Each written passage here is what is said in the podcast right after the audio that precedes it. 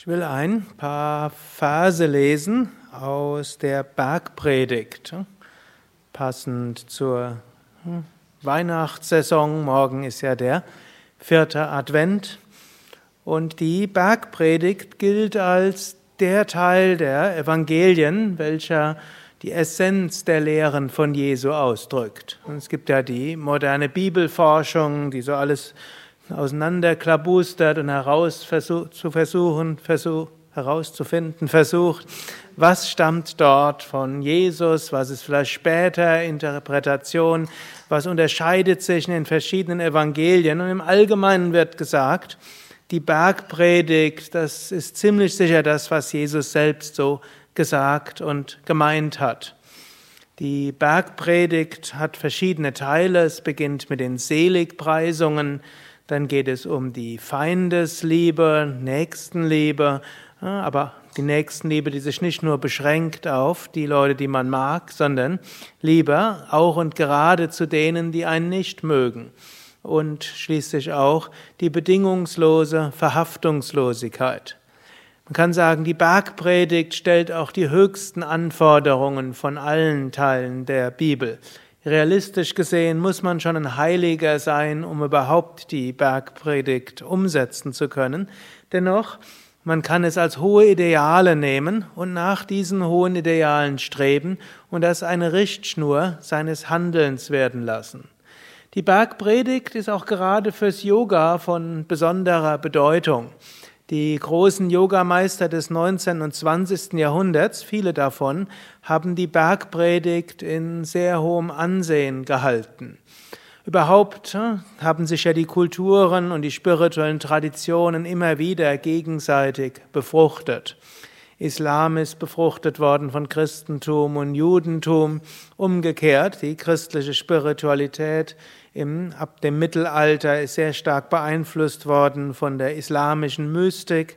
Umgekehrt, äh, die christliche Mystik hat die jüdische Mystik beeinflusst und das hat die Chassidims beeinflusst, die haben wieder und so haben sich immer wieder die großen Meister und die großen Traditionen gegenseitig inspiriert, sehr viel mehr als man das heute so hm, sieht, wo mindestens im Westen man immer wieder denkt, dass es immer wieder Religionskriege gab, die es ja auch gegeben hat, ohne Zweifel, und dass sich die Religionen mehr bekriegt haben, was sie auch hm, schlimmerweise getan haben, aber sie haben sich eben auch immer wieder inspiriert. Und so wurde durchaus die Yoga, die, wurden die Yogis stark beeinflusst von christlichen Lehren. Hm, dazu gehörte durchaus auch die praktizierte Nächstenliebe und die sozialen Werke. In gewissem Maße waren die in Indien auch immer schon üblich, aber sie sind sehr viel mehr im 19. und 20. Jahrhundert entstanden, so weit, dass größere klassische Ashrams in Indien gar nicht denkbar sind, ohne dass da irgendwelche soziale Werke dabei sind.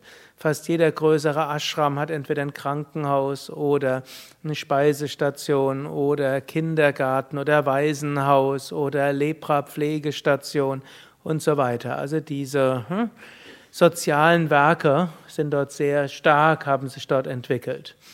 Gut, und interessanterweise auch gab es, war es eben ein Inder, der überhaupt gezeigt hat, dass die Bergpredigt auch im Sinne von Feindesliebe etwas höchst Machtvolles und etwas höchst Effektives und etwas höchst Praktikables ist.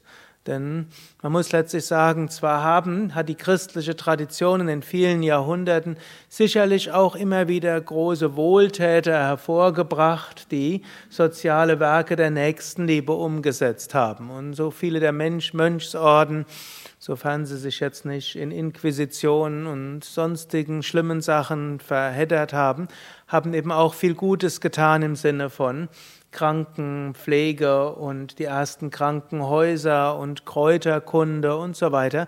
Das ist in christlichen Klöstern weitergegeben worden und die ganze hm, moderne Diakonie, Krankenpflege und so weiter, die sind alle letztlich aus christlicher Nächstenliebe entstanden. Aber ein anderer Aspekt des, der Bibel ist von, im Christentum nie in größerem Maße umgesetzt worden, nämlich der Aspekt der Feindesliebe, der Aspekt Gutes zu tun denen, die einem Schlimmes tun und zu zeigen, dass das tatsächlich eine hocheffiziente Weise ist, um Gutes in der Welt zu bewirken. Und da gab es eben einen in Indien, der das gezeigt hat. Wie hieß der? Mahatma Gandhi. Ich habe mal vor ein paar Wochen dort drüber gesprochen. Da gibt es auch ein Video davon. Also dort, Mahatma Gandhi hat eben gezeigt, dass dieser gewaltlose Widerstand, dass das Nicht-Verletzen, dass das nicht kooperieren mit dem Üblen, aber eben auch das Lieben der Gegner die effektivste Weise ist, Unrecht zu überwinden. Und er hat es gezeigt, dass auf diese Weise die englische Kolonialherrschaft zu Ende gehen konnte. Er hat es mal vorübergehend gezeigt. Sprache sind die Erfolge wieder ja, rückgängig und auf schlimme Weise rückgängig gemacht worden. Aber er hatte, als er in Südafrika war, vorübergehend die Rassentrennung etwas reduzieren können durch den gewaltlosen Widerstand. Er konnte einiges an, hm, ja, positiven Dingen in Indien bewirken, unter anderem, dass, das, dass Indien zwar letztlich dann nicht doch eine Nation wurde, aber zwei, eben Pakistan und Indien, und dass das zersplitterte Indien sich so verbunden hat. Und, was auch oft vergessen wird, dass durch den Einfluss von Mahatma Gandhi die ganzen indischen Fürsten, die Maharajas, eigentlich freiwillig und ohne Murren ihren ganzen Besitz irgendwo zur Verfügung gestellt haben und so überhaupt die englische, die indische Unabhängigkeit ermöglicht haben. Also eine ganze Menge hat er erreicht durch diese, was er genannt hat, Seelenkraft und durch diese Satyagraha, das Bemühen um Wahrheit und Wahrhaftigkeit, durch Ahimsa, nicht verletzen. In seiner Nachfolge haben dann nachher auch Martin Luther King gezeigt, dass dort einiges möglich ist. Letztlich, so ist die Berliner Mauer gefallen durch gewaltlosen Widerstand, der dann interessanterweise von evangelischen Kirchen und Menschenrechtlern dann ausgegangen ist. Aber ohne das Beispiel von Mahatma Gandhi hätte dort kein, früher keiner gedacht, dass sowas überhaupt möglich ist. Und diese Sprechchöre keine Gewalt, das ist Ahimsa, Ahimsa, keine Gewalt. Das ist diese, hm, dieser Schlachtruf. Und wo auch immer das in größerem Maße über einen längeren Zeitraum ausprobiert worden ist, dort ist tatsächlich dann ein Unrechtsregime gestürzt worden. Da, wo man es versucht hat, gewaltsam zu machen, ist meistens ein Unrechtsregime durch ein anderes ersetzt worden. Aber nicht nur, Mahatma Gandhi in Indien hat das übernommen. Viele der Yogameister hatten die Bergpredigt wie neben der Bhagavad Gita und dem Yoga Sutra und den Upanishaden vielleicht wie eine vierte oder eine fünfte Yogaschrift bei sich getragen. Hm, dazu gehört auch Swami Vivekananda, da gehörte Paramahamsa Yogananda dazu und da gehörte natürlich auch Swami Shivananda dazu. Natürlich, wir finden auch im alten Indien eine Menge von Beispielen davon, dass man denen gut tut, die einem böse wollen. Man findet allerdings keinen solchen Vers in der Bhagavad Gita, muss man ehrlicherweise sagen. Bhagavad Gita, ich schätze sie sehr, habe ja auch mehrere Bücher zur Bhagavad Gita geschrieben. Band 3 ist ja gerade erschienen. Aber so diese Gewaltlosigkeit ist dort nicht drin enthalten. Es gibt andere Schriften, wo sie angedeutet werden, so wie im Yoga Sutra, wo Patanjali über Ahimsa spricht, oder die Hatha Yoga Pradipika, aber es ist nicht so stark ausgeführt. Es gibt einige Beispiele von großen Heiligen, wie eines, was in der Mahabharata steht. Das ist schon eine, eine unglaubliche Form von Feindesliebe. Da gab es einen Menschen, der wurde von Räubern überfallen, von zwei Räubern, und die haben ihm die Arme abgeschlagen und haben ihn dann in einen Brunnen reingeworfen. Und wie nur durch Zufall oder gutes Karma wurde er dann von einer Karawane entdeckt, als er fast verblutet war. Die haben ihn gepflegt und haben ihn dann zu einem Königshof gebracht. Und der König hat diesen Mann sehr geschätzt, denn der war sehr uneigennützig und sehr gerecht und so hat er ihn zum Verwalter seiner Armenspeisungen gemacht. Also der hat, hat praktisch die Almosen des Königreiches verwaltet. Man könnte heute sagen, die Sozialleistungen. Und so kamen eines Tages auch diese beiden Räuber dort und hatten den war irgendwie ihr Handwerk hat auch nicht mehr so ganz gut funktioniert und so baten sie um Almosen. Und dieser hm, eine sah die von Weitem und sagte, die sollen jetzt besonders großzügig behandelt werden. Die bekamen dann mehr als andere und bessere Speise als andere. Und hm, die beiden wunderten sich hm, und fragten dann, wie kommt es, dass er uns so großzügig behandelt und besser noch als andere? Ja, der Minister verantwortlich für die Almosen und der hat uns das geboten. Da haben sie, ah, wollen wir ihm danken, dass er so großzügig ist. Und dann gingen sie dorthin und dann sind sie schockiert gewesen, denn sie erkannten den, dem sie so übel mitgespielt haben und wollten, haben erzittert und haben sich verneigt und er hat sich dann vor ihnen, der, die Arme hat sich dann vor ihm verneigt und hat gesagt, dadurch, dass ihr mir so übel mitgespielt habt, Dadurch habe ich mich ganz Gott hingewandt und so bin ich immer näher an Gott gekommen. Und das hätte ich nie geschafft, ohne dass ihr mich so schlimm behandelt hättet. Daher danke euch, dass ihr mir so geholfen habt.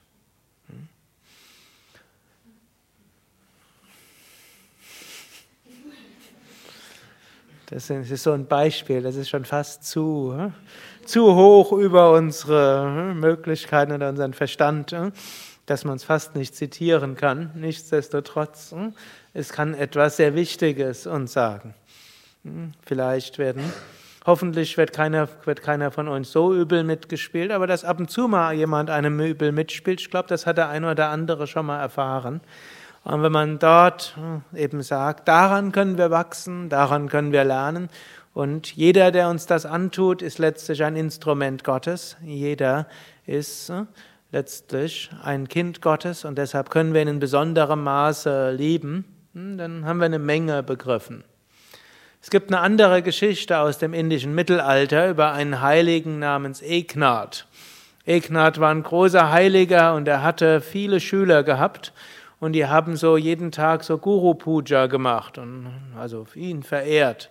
Und er hat das irgendwo so über sich ergehen lassen und die haben dann auch die 108 Lobpreisungen gemacht. Und eines Tages kam dort jemand, der fand, war irgendwo nicht einverstanden mit Egnat. Und er beschimpfte ihn und sagte, du Verrückter, und spuckte ihn an. Du Menschheitsverführer, spuckte ihn an. Du Doofkopf, und spuckte ihn an. Gut, 108 Mal machte er das und Egnat saß dort und lächelte. Und nachdem er zum 108. Mal angespuckt wurde, dann hob Egnat seine Hand im Segen und derjenige, der ihn dort bespuckt und beschimpft hatte, fiel in Samadhi.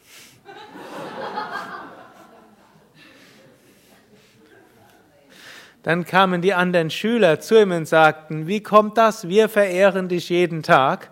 Und dieser eine, der beschimpft dich so, und dem gibst du den Zugang zum Überbewusstsein, lächelte Egnat und sagte, erstens, der war voll konzentriert. Zweitens hat er das, was er gesagt hat, auch gemeint. So war er voll auf mich eingestimmt so konnte ich ihn in die höheren Bewusstseinsebenen führen. Euch würde ich auch gerne in die höhere Bewusstseinsebenen führen. Aber erstens seid ihr mit eurem Geist nicht da und zweitens meint ihr nicht das, was ihr sagt. Was auch wieder zeigt, ein Meister kommt es nicht darauf an, wie er behandelt wird, sondern ein Meister bemüht sich, anderen zu helfen und zu dienen. Und wenn ein Kanal hergestellt wird, egal auf welche Weise, kann dieser Segen fließen. Swami Shivananda selbst hat dieses Prinzip sehr stark sowohl gelebt als auch gelehrt. Ja, viele von euch kennen hm, sein Lieblingslied, Diene, Liebe, gib, reinige, meditiere, verwirkliche, sei gütig, tue Gutes, sei mitfühlend. Und dann, hm, versöhne dich, sei flexibel und geh auf andere ein. Und dann kommt's. Trage Kränkung, trage Schmähung und trage Verletzungen. Und was ist das? höchstes Yoga. Hm? Er sagt nicht, übe zwei Stunden Meditation, höchstes Yoga. Hm? Obgleich auch das wichtig ist. Also nicht, dass Swami an der Meditation nicht hm, geschätzt hat. Irgendwo gibt es die 24 spiritual, uh, 20 spiritual Instructions, 20 spirituelle Instruktionen. Da schreibt er, stehe um 4 Uhr morgens auf und meditiere für zwei Stunden. Fängt schon gut an, oder? Nachher sagt er, schaue dir alles an und guck, was du umsetzen kannst. Besser etwas als nichts. Ne? Also auch wieder hohes Ideal. Gut, aber trage Schmähung, trage Kränkung, höchstes Yoga. Das nennt er auch gerne den Lackmustest. Ne? Der Same Vishnu hat das sogenannte Lackmustest. Das ist eben der Test, sind wir auf dem spirituellen Weg ein bisschen weitergekommen, ist unser Herz offen oder nicht. Wenn wir irgendwo das Gefühl haben, Kundalini ist im Anahata Chakra und äh, wir sehen blau in einem gelben Hintergrund im Ajna Chakra und unsere Hände sind wie unter Strom und wenn wir die Hand heben, dann spürt der andere das und sein Herz wird warm und wenn wir eine Yogastunde geben, fallen alle in höhere Bewusstseinszustände. Und dann sagt einer, wie du unterrichtet hast, das war vollkommen falsch. Du schädigst andere und äh, mir hat das überhaupt nicht gefallen. Schlimmste Yogastunde meines Lebens. In dem Moment kann man merken, wie gleichmütig sind wir noch. Wenn wir dann hm, gleichmütig bleiben, dann haben wir etwas erreicht. Nicht gleichgültig sein. Es gibt natürlich auch uns selbst schon, sagt man, blöder Typ. Hm? Der hat überhaupt keine Ahnung. Ich bin der einzig Kluge. Hm? Das ist jetzt auch nicht das, was damit gemeint ist. Hm? Aber eben Gleichmut bewahren, was auch immer Menschen zu einem erzählen, hm? das ist ein Zeichen von spirituellem Wachstum. Und Swami Shivananda war durchaus jemand, der das bewusst, bewusst geübt hat. Es gibt so ein Tagebuch von ihm, das gefunden wurde. Da hat er so beschrieben, was er alles praktiziert hat, um diese Transformation zu entwickeln. Eine schöne äh, Biografie von Swami Shivananda heißt ja von Mensch zu Gottmensch. Wie ist seine Transformation geschehen? Hm? Und dem Buch, das wir veröffentlicht haben, Shivananda, ein moderner Heiliger, sind dort viele Absätze auch aus diesem Buch genommen. Hm? Und wie hat er das erreicht? Und dort hat man eben gefunden, in diesem Tagebuch, was er dort gemacht hat. Dort hat er gesagt, suche die Gegenwart von Menschen, die dich kritisieren. Verneige dich vor ihnen. Äh, reinige ihre Schuhe. In Indien ist das eben so eine Sache, wenn, wenn man Menschen, wenn sie in den Tempel gehen, dann stellen sie die Schuhe draußen ab. Und so Swami Shivananda hat sich so zur Aufgabe gemacht, die, die ihn kritisiert haben, denen hat er die Schuhe gewaschen. Hm? Und äh, reinige die Latrinen, besonders bei denen, die etwas gegen dich haben. Also das war das, was er systematisch dort äh, gemacht hat. Oder irgendwann gab es einen großen Kongress und dann gab es so einen, der irgendwo hinten plötzlich anfing, Swami Shivananda zu kritisieren. Und es gab schon Gründe, weshalb Swami Shivananda kritisiert war, wurde. In seinem Ashram gab es keine Kastenunterschiede. In seinem Ashram, das ja eigentlich ein Männerkloster war, ne, Swamis sind halt Mönche, hat er auch Frauen aufgenommen. Er hat Frauen Hatha-Yoga unterrichtet. Er hat Westler unterrichtet. Er hat auf Englisch unterrichtet. Er hat geheimes Wissen veröffentlicht die Bücher Japa Yoga, Kundalini Yoga, Pranayama, Science of Pranayama, das waren Skandale gewesen. Das geheime Wissen hat er so publik gemacht. Er hat Menschen in einem Drei-Monats-Kurs die ganzen Lehren von Yoga und Vedanta beigebracht. Früher sollte man zwölf Jahre einem Ashram sein, bevor man irgendwas Essentielles bekommen hat. Also Swami Shivananda war schon ein, ja, auf gewisse Weise revolutionär. Und da gab es Menschen, die was gegen ihn hatten, so weit, dass es ja auch einen Mordanschlag auf ihn gegeben hat. Und nach diesem Mordanschlag hat der Swami Shivananda sich, also direkt danach, wo, er, wo er dieser Attentäter niedergerungen wurde, hat er sofort dem Swami Vishnu, der diesen Attentäter niedergerungen hat, und Swami Shivananda das Leben gerettet hat, hat er gesagt, mäßige deinen Zorn. Seine erste Sorge war der, den ihn beinahe umgebracht hätte, dass der vielleicht einen blauen Flecken davon trägt. Der Same Vishnu als Hatha Yogi war stark gewesen. Und danach ist er ins Gefängnis gegangen und hat dem anderen dann hm, Blumen gebracht und Obst und hat sich vor ihm verneigt und hat dann irgendwo noch gesagt, hat die Axt mitgebracht und hat gesagt, so hier hast du die Axt, wenn du hier dein Werk noch vollenden willst, dann mach's jetzt. Gut, und danach hat Swami Shivananda die Polizisten gebeten, ihn wieder freizulassen. Und so groß war sein Ansehen, dass die unter Umgehung der eigentlichen Rechtslage den anderen freigelassen haben. Swami Shivananda war jetzt nicht dafür, dass grundsätzlich Polizei um nicht da ist. Also es gab auch andere Fälle im Ashram, Diebstahl und andere Sachen, wo dann auch die Polizei geholt wurden. Nur wenn es um ihn selbst und seinen Körper ging, da hatte er keine Angst und da hatte er diese bedingungslose Liebe und da hatte er auch gerade diese Feindesliebe gehabt. Oder in anderem Teil, also in anderem bei einem Kongress, wo dann viele über Yoga gesprochen haben, gab es irgendwo hinten jemand, der einen Zwischenruf gemacht hat und irgendwo erzählt, dass Swami Shivananda erzählt Blödsinn ganz laut von hinten. Da hat Swami Shivananda gesagt, ruft ihn auf die Bühne, er soll jetzt sprechen. Und dann haben die Organisatoren gesagt, das Programm ist jetzt so eng, das geht nicht. Hat Swami Shivananda gesagt, dann nehmt das von meiner Redezeit weg. Der will jetzt was sagen. Wir sollten anhören, was Menschen sagen, wenn ihnen etwas nicht passt. Wir können davon lernen und können schauen, ob wir vielleicht etwas besser machen können.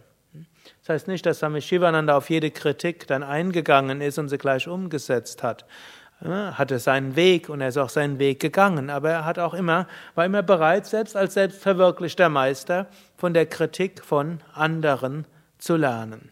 Und anstatt die Kritik von anderen irgendwo sich drüber zu ärgern oder die niederzumachen, hat er sie aufgefordert und dann hat er dann selbst gesehen, ist das etwas Hilfreiches oder nicht Hilfreiches.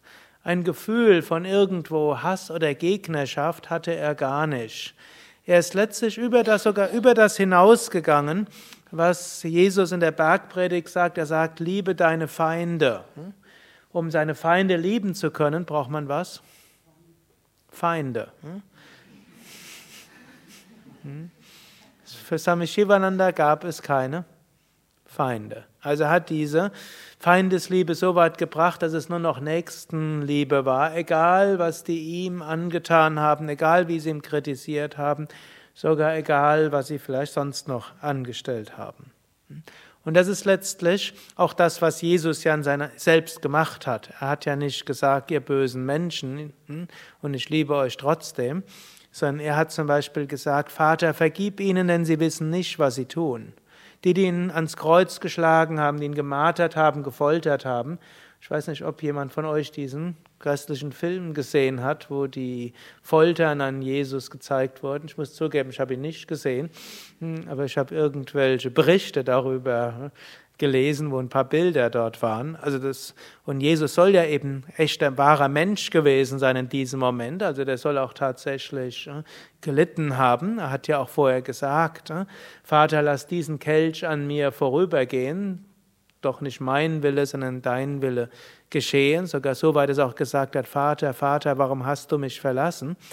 Also so sehr ist Gott in Mensch ist Gott in Jesus Mensch geworden, dass er diese Schmerzen empfunden hat, sogar dass er Zweifel auch mal empfunden hatte. Aber es blieb dabei trotz allem, Vater, vergib ihnen, sie wissen nicht, was sie tun. Für ihn gab es keine Feinde. Nur im Zwischenstadium hat man vielleicht das Gefühl, man hat Feinde, und dann lernt man sie zu lieben. Und dann anschließend lernt man, es gibt keine Feinde. So wie es auch Patanjali sagt im Yoga Sutra, zweites Kapitel, wo Patanjali spricht über Ahimsa. Dort sagt er, wenn Ahimsa fest verankert ist, kennt keine Gegner. Wird manchmal falsch verstanden, dann denkt man, wenn man in Ahimsa fest verankert ist, dann werden alle Menschen lieb und brav zu mir sein. So wie es gibt ja diese spirituellen Aberglaube, sagt, wenn ich gut bin, dann werde ich nie mehr krank. Und wenn ich äh, irgendwo das Richtige tue, dann kriege ich keine Unfälle. Und wenn hm, ich nett zu Menschen bin, dann werden auch alle Menschen nett zu mir sein. Hm? Manche Menschen denken das. Ist das realistisch? Wenn man sich die Welt anguckt, gibt Menschen, die sind sehr gut und die haben ein schlimmes Schicksal. Es gibt Menschen, die sind offensichtlich weniger gut und die scheinen ein besseres Schicksal zu haben. Natürlich, wir können uns mit Karma dort rausreden und frühere Leben. Hm? Die werden es noch im nächsten Leben erleben. Hm? Und wir können es in unserem, in diesem Leben können wir sagen, ja, vielleicht vor 20 Leben war ich auch mal böse. Deshalb passiert mir das. Ist mindestens schon besser als diese unreife Ansicht, dass wenn man gut ist, dann passiert einem nichts Schlechtes. Und immer wieder erlebe ich Menschen, die haben diese Vorträge schon hundertmal gehört und dann haben sie einen Unfall, der schwer ist oder äh, ihnen wird gekündigt oder sie haben eine schwere Krankheit und dann fragen sie sich, warum ich? Und ich mache doch Yoga. Ist nicht Yoga alles falsch am Yoga? Oder wir hatten gerade den Fall, ein Leiter eines Yoga Vidya Koop Zentrums, der hat bei, einem, bei der Massenkarambolage geholfen und Schwerverletzten geholfen. Und dann ist er auf die, irgendwo auf die falsche Spur geraten in seinem Enthusiasmus zu helfen. Und dabei ist er angefahren worden und sein Unterschenkel mehrfach gebrochen und die Weichteile kaputt. Und er sagt, ja, also psychisch geht es ihm recht gut, er ist bewundernswert, wie er das trägt. Also er wächst dadurch unglaublich. Und ich habe gerade vor kurzem nochmal mit ihm telefoniert und er sagt jetzt, er hat jetzt Schüler, die verzweifeln am Yoga. Wenn man so gut ist und so viel Yoga unterrichtet und dann hilft und dann wird man angefahren, dann gibt es keinen Gott und Yoga taugt auch nichts. So, das hat er gesagt, jetzt ist er fast mehr damit beschäftigt, seine Schüler irgendwo zu inspirieren, damit die nicht vom Yoga abkommen. Manchmal, manchmal. Gut, aber auch daran wächst er. Wenn er dann dort im Krankenhaus ist, hat er so seinen Computer an sein Bein und alle möglichen Schläuche und macht Pranayama und singt Mantras und meditiert, soweit das mit all den Schmerzmitteln und Schläuchen und so weiter einigermaßen geht. Also das kann einem passieren. Und letztlich, warum passiert es? So ähnlich äh, wie Swami Shivananda eben gesagt hat, diejenigen, die euch Schlechtes tun, sind diejenigen, die euch die größten Gefallen tun. Ihr wachst daran. Und deshalb soll man nicht annehmen, dass man ein schlechter Mensch war, weil einem was Schlechtes passiert, sondern man sollte annehmen, dass man hm, große Fortschritte machen soll. Und deshalb passieren Schwierigkeiten und Herausforderungen. Und dann sollte man auch nicht sagen, was kann ich genau dadurch lernen. In dem Moment, wo man drin ist, kann man typischerweise nicht wissen, was man lernen kann. Hm? Soll sich nicht das Hirn zermartern, hm? sondern bewusst leben mit dem Vertrauen, irgend, zu irgendwas wird es gut sein. Es wird sicherlich da sein, dass ich daran wachsen kann und möge ich daran wachsen. Und dann nimmt man es so gut wie man kann und bleibt demütig, dass letztlich menschliches Leiden nicht erfasst und vermutlich auch nicht wirklich erklärt werden kann. Gut, manchen hilft vielleicht mehr, hm, mit Karma das alles zu erklären. Aber ich glaube, einfacher, tiefer ist das, wie es eben Krishna auch sagt. Er sagt ja, ständig an Karma zu denken, das machen die Unwissenden. Das sind die, die an hm, irgendwo am Vergnügen hängen und tun Gutes, um sich ein gutes Karma zu schaffen, entweder im Himmel oder in der nächsten Inkarnation. einer, der im Yoga verankert ist, tut das, was getan werden muss. Er nimmt das, was kommt, an als Lektion, an der er wächst und widmet alles Gott. Und so hat es letztlich Jesus gelebt. Und diese Lehren von Jesus hat Swami Shivananda befolgt. Gut, mindestens hat er es versucht zu befolgen. Ich meine, er hat es mehr befolgt als sehr viele anderen Menschen. Er gehörte sicher zu den Menschen, die diese Lehren von Jesu stärker befolgt haben als die meisten anderen. Und er hat eben auch beschrieben, dass das mit das Entscheidende war für die Transformation des Bewusstseins. Swami Shivananda hat da noch mehr gemacht hat auch irgend, hat mal irgendwo geschrieben, lebe nur von Almosen, die Moslems geben. Das klingt jetzt äh, irgendwo so schlimm ist das nicht. Hm? Aber angenommen, hm, ihr würdet euch jetzt vornehmen, ich probiere das mal von Almosen zu leben und das mache ich nur, indem ich in türkischen Haushalten klingele und bitte gebt mir Almosen. Hm? Gut, in der damaligen Zeit war das schon, die Moslems galten vom Standpunkt der Hindus alle als Kastenlose. Swami Shivananda noch dazu, sie haben ja Fleisch gegessen und Swami Shivananda aus einer Brahmanenfamilie, noch dazu einer recht hohen. Und er hatte dort einiges auch noch zu überwinden und das wusste er. Und so hat er eine Weile bewusst die Arbeiten gemacht, die Kastenlose machen, nämlich Latrinen leeren und Wäsche waschen und verschiedenes an. gleich Wäsche waschen, das war nicht die Katzenlosen, da gibt es ja eine eigene Kaste dafür. Da sind die Dobis, die sogar gar nicht so schlecht angesehen sind, mindestens im Verhältnis zu Kastenlosen. Aber er machte deren Arbeiten, er sprach mit denen und irgendwo steht auch eine Weile nur Essen von ihnen anzunehmen. Gut, aber jetzt von den Moslems Essen anzunehmen, dass da er auch vegetarisch weiter blieb, konnte das heißen, dass er eine Weile nichts zu essen bekam. Hm? Und außerdem war um Rishikesh herum, gibt es kaum Moslems. Also er muss weit gelaufen sein, um da einen ausfindig zu machen. Hm.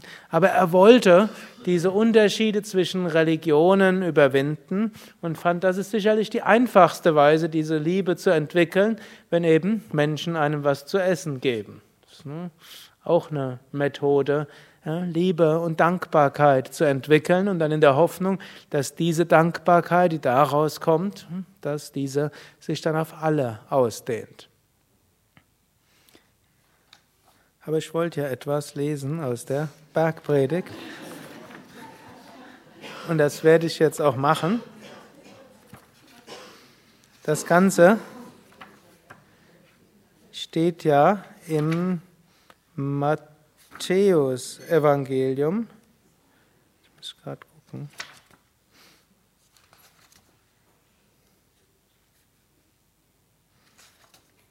Gut, ihr findet das sicher, wenn ihr im Internet nach Bergpredigt sucht. Hm? Werdet ihr sie in verschiedensten Variationen, in katholischer, in evangelischer, in modernster und altertümlicher Version finden. Der Karl Otto Schmidt, der dieses Buch geschrieben hat, Die Religion der Bergpredigt, zitiert da den Text aus der Lutherbibel. Da er das Volk sah, ging er auf einen Berg und setzte sich. Seine Jünger traten zu ihm, er tat seinen Mund auf, lehrte sie und sprach. Das ist also jetzt eine Lehrrede vor sehr vielen Menschen. Jesus hat ja in den meisten, in meisten Evangelien eher im kleineren Kreis unterrichtet. Ja, ist irgendwo. Die meisten Lehren von Jesu kamen wann? Als er gegessen hat. Also die meisten, er isst irgendwo. Jesus hat immer, überall isst er. Was auch heißt, ist irgendwo was menschlich Verbindendes und er hat sich einladen lassen von allen möglichen Leuten. Und auch das zeigt eben auch hm, Jesus, der eben keine soziale Schichtzugehörigkeit, auch keine Volkszugehörigkeit und so weiter für wichtig erachtet hatte.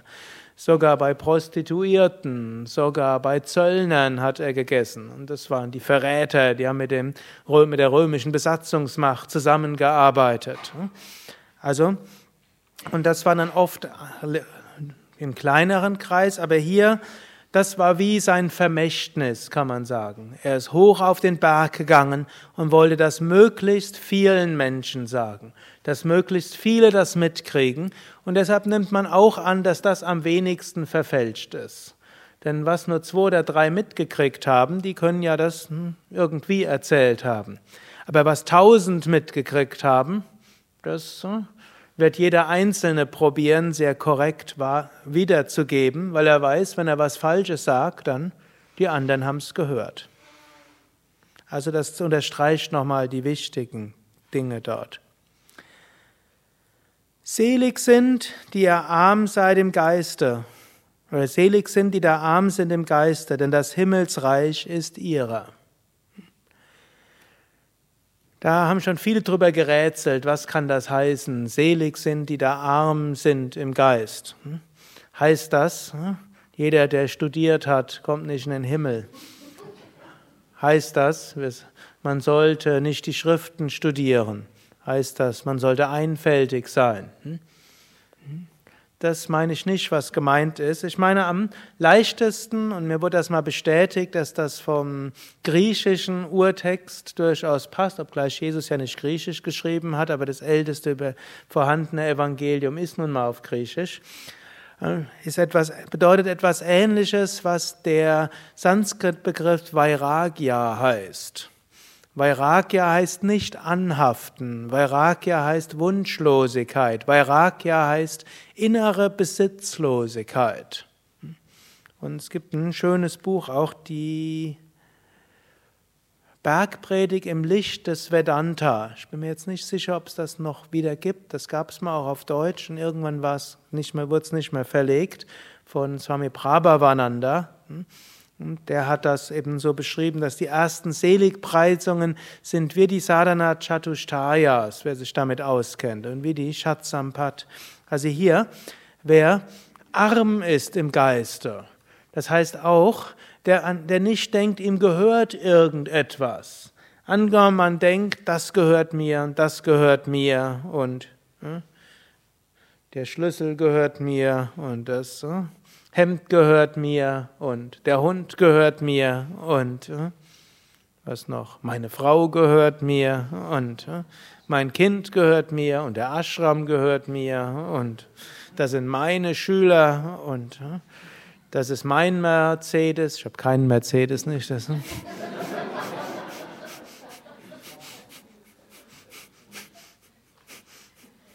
Wir haben gerade so eine Steuerprüfung. Unser Steuerberater hat gesagt, typischerweise würden die mehrmals um den Block gehen und gucken, ob der erste Vorsitzende vielleicht doch irgendwo einen Mercedes hat oder sowas. Und also, wenn man sagt, das gehört mir und das gehört mir, dann gehört einem vieles nicht. Aber es heißt, er sagt dort nicht, die selig sind, die nichts Äußerliches besitzen, sondern die arm sind im Geiste, im Sinne von, nichts gehört mir. Und wenn man nicht das Gefühl hat, irgendetwas gehört einem, dann gehört einem das Himmelsreich. Wenn wir denken, das und das und das gehört mir, dann gehört einem nur das und der Rest gehört einem nicht. Im Grunde genommen sind wir alle Verwalter. Ist ja unsinnig zu sagen, mir gehört ein Auto. Irgendwann ist das Auto kaputt. Oder zu sagen, mir gehört ein Baum, den habe ich selbst gesät. Der Baum wächst auch ohne das eigene Zutun, er wird irgendwann auch nicht mehr existieren. Wir sind Verwalter. Irgendwo vom wirtschaftlichen Standpunkt aus scheint Privateigentum irgendwo zum, zur Entwicklung von Wohlstand in der Welt hilfreich zu sein. Die Mehrheit der Menschen scheint irgendwo fleißiger zu sein, wenn ihnen irgendwas selbst gehört. Gut, mag so sein. Und deshalb werde ich jetzt nicht kollektiven Kommunismus hier empfehlen.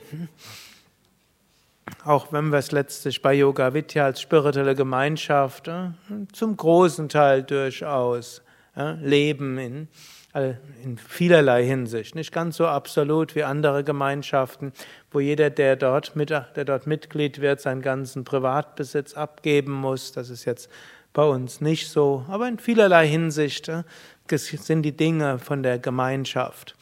Aber es ist auch nicht dieser äußere Besitz, sondern eben der innere Besitz. An einer anderen Stelle sagt auch Jesus, ich glaube, es ist auch in, den, in dem Bergpredigt, eher kommt ein Kamel durch ein Nadelöhr, als dass ein Reicher in den Himmel kommt. Wörtlich genommen hm, müssten wir dann alle Bettelmönche werden. Und durchaus, man muss tatsächlich objektiv sagen, in dem Frühchristentum, die frühchristlichen Gemeinschaften haben alles ihr Eigentum der Gemeinschaft, der Gemeinde überschrieben.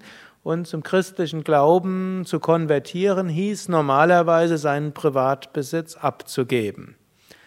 Und das hm, was sicherlich auch ein Grund war, weshalb am An die ersten Jahrhunderte des Christentums einen starken Anziehungskraft hatte für die Besitzlosen. Die hatten dann nicht viel, was sie abgeben konnten, aber irgendwo haben, waren die dann doch fleißig und haben es dann doch in den Gemeinden de, irgendwo zu gewissen Wohlstand gebracht. Zeigt durchaus, dass auch kommunistische Gemeinschaften erfolgreich sein können inmitten des durchaus frühkapitalistischen römischen Wirtschaftssystems wenn da ein Idealismus dahinter ist. Schwierigkeit wurde es dann irgendwann, als das Christentum im vierten Jahrhundert nach Christus zur Staatsreligion wurde und von einem namens Konstantin, der vom Christentum keine Ahnung hatte, irgendwo wurden dann seine, der Befahl seinen Generälen und sonstigen Leuten, sie sollen alle auch Christen werden, oder mindestens haben die das so verstanden, und dann muss das Christentum sich ändern. Aber Jetzt, bevor alle denken, wenn man jetzt Christ wäre, müsste man allen Besitz aufgeben. Aber das war nicht nur so. Auch Jesus hatte Schüler wie der Nikodemus, die auch reich waren. Und den, das hat er auch nicht wörtlich gemeint. Reich heißt irgendwo zu kleben an seinen Besitztümern. Wir müssen es arm im Geiste verstehen. Und diese, dieses Vairagya, das ist das, was wichtig ist. Nicht hängen an etwas.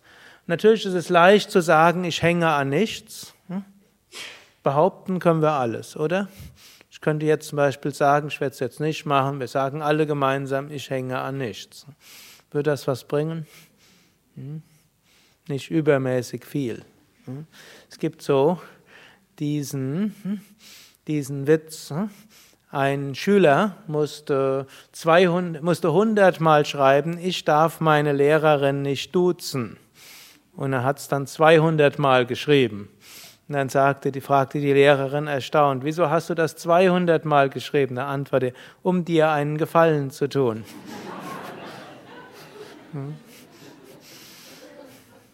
Also sagen und schreiben kann man viel. Hm, hm innerlich spüren. Das ist eben wichtig. Und da gibt es dann natürlich auch Tests. Und die Tests heißen, dass man dann vielleicht plötzlich irgendwas verliert von dem, was man hm, denkt, das ist nicht mein Besitz. Und dann kann man spüren, wie der geht das, tut mir das weh. Wie sehr habe ich tatsächlich diese Armut im Geist verwirklicht.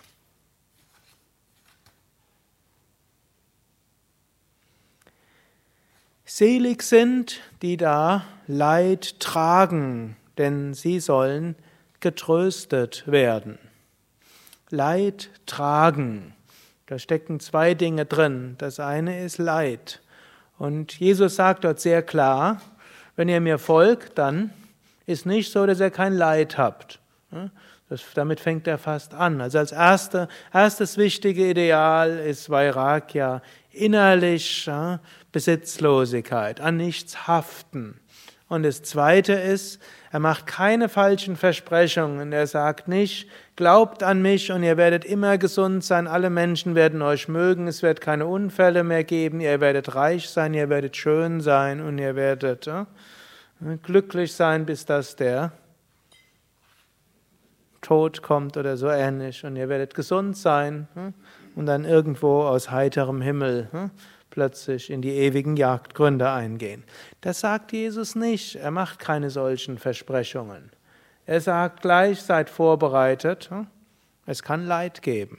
Das sagt er mehrmals in, dem, in der Bergpredigt. Und das sagt er vielleicht auch deshalb, weil schon zur Zeit von Jesus diese Vorstellung, diese naive Vorstellung geherrscht hat, wenn ich nur ausreichend spirituell bin, dann wird alles gut laufen. Natürlich, das ganzheitliche Yoga verspricht einem ja auch, wenn man Asanas, Pranayama übt, sich richtig ernährt, tief, gut entspannt und positiv denkt, wird man gesünder sein. Und es gibt ja auch genügend Studien, die das irgendwo zeigen. Heute Nachmittag habe ich noch irgend so einen Internetartikel gelesen, eine neue amerikanische Studie zeigt, Yoga ist für den Rücken besser als Krankengymnastik. Also, wenn jemand hm, ja, Einzel, Einzelanleitung zur Krankengymnastik hat, also nach westlichem Standard, oder in der Gruppe Yoga übt, der der Yoga übt, hat eine höhere Wahrscheinlichkeit, seine Rückenprobleme loszuwerden, als derjenige, der die Krankengymnastik macht. Das nicht heißt, dass alles, das Yoga für alle die, den Rückenprobleme wegnimmt, wie vielleicht auch der ein oder andere erfahren hat. Also Yoga hilft, etwas gesünder zu sein, aber hm, Yoga ist jetzt auch nicht das, was dauerhaft einen von Leiden befreit. Und so sagt er, selig sind die ihr Leid tragen. Hm? Also die es annehmen hm? und die irgendwo daran wachsen und die nicht darüber lamentieren, die nicht vom Leiden erschlagen werden, die nicht dort irgendwo ganz überwältigt sind, sondern man hat ein Leiden und man trägt es. Das ist auch so ein Beispiel. Und an diesem Tragen kann man wachsen. Und dann sagt er, die sollen getröstet werden. Wer sein Leid annimmt, wer sein Leid trägt, der kann getröstet werden. Und vielleicht noch den letzten dieser Phase, die ich heute Abend erzähle. Selig sind die Sanftmütigen, denn sie werden das Erdreich besitzen. Die Sanftmütigen. Was heißt das, das Erdreich besitzen? Offensichtlich ist es nicht so, dass diejenigen große Macht bekommen, die sanftmütig sind. Also die großen Welteroberer waren nicht diejenigen, die sanftmütig waren. Und hm, auch die Regierenden sind auch nicht immer nur die sanftmütigen, sondern was heißt das dann? Die Erde, vorher hat er von Himmelsreich gesprochen. Eigentlich sind das so drei verschiedene Aspekte. Das erste ist, wer an nichts haftet, der ist, ist das Himmelsreich ist ihrer. Wer das Leid trägt, der wird getröstet. Das ist etwas sehr Menschliches. Er geht praktisch vom Himmel zum mehr Menschlichen und dann zum Irdischen. Wer sanftmütig ist zu aller Kreatur, der fühlt sich verbunden mit aller Kreatur. Wer sanftmütig ist zu anderen, sanftmütig ist aber auch sanftmütig zu Pflanzen, sanftmütig zu Tieren, sanftmütig zur Erde. Und dann hat man, dann fühlt man sich verbunden und damit gehört einem das Erdreich. Und dazu gehört natürlich auch nicht nur, dass man sanftmütig denkt, sondern dass man auch sanftmütig handelt. Vor kurzem war ich bei irgendjemandem hm, und der hat so geschimpft, dass in Kopenhagen so wenig für das Klima erreicht worden sei. Und im Zimmer war mindestens 24 Grad.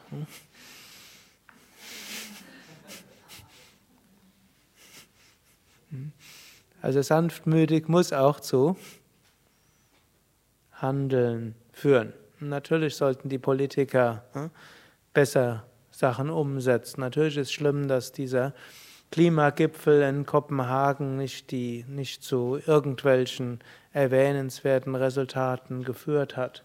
Aber man braucht nicht nur gegen die Politiker zu schimpfen, sondern sanftmütig sein auch im Umgang mit der Natur ist etwas Wichtiges. Nur so können wir langfristig auf diesem Planeten sein. Und da muss jeder seine eigenen Konsequenzen ziehen und nicht nur über die Politiker schimpfen.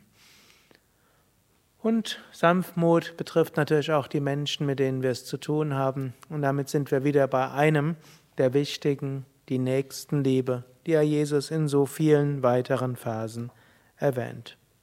Vielleicht lese ich die nächsten Tage nochmal den ein oder anderen Vers aus der Bergpredigt. Hariam Tatsat.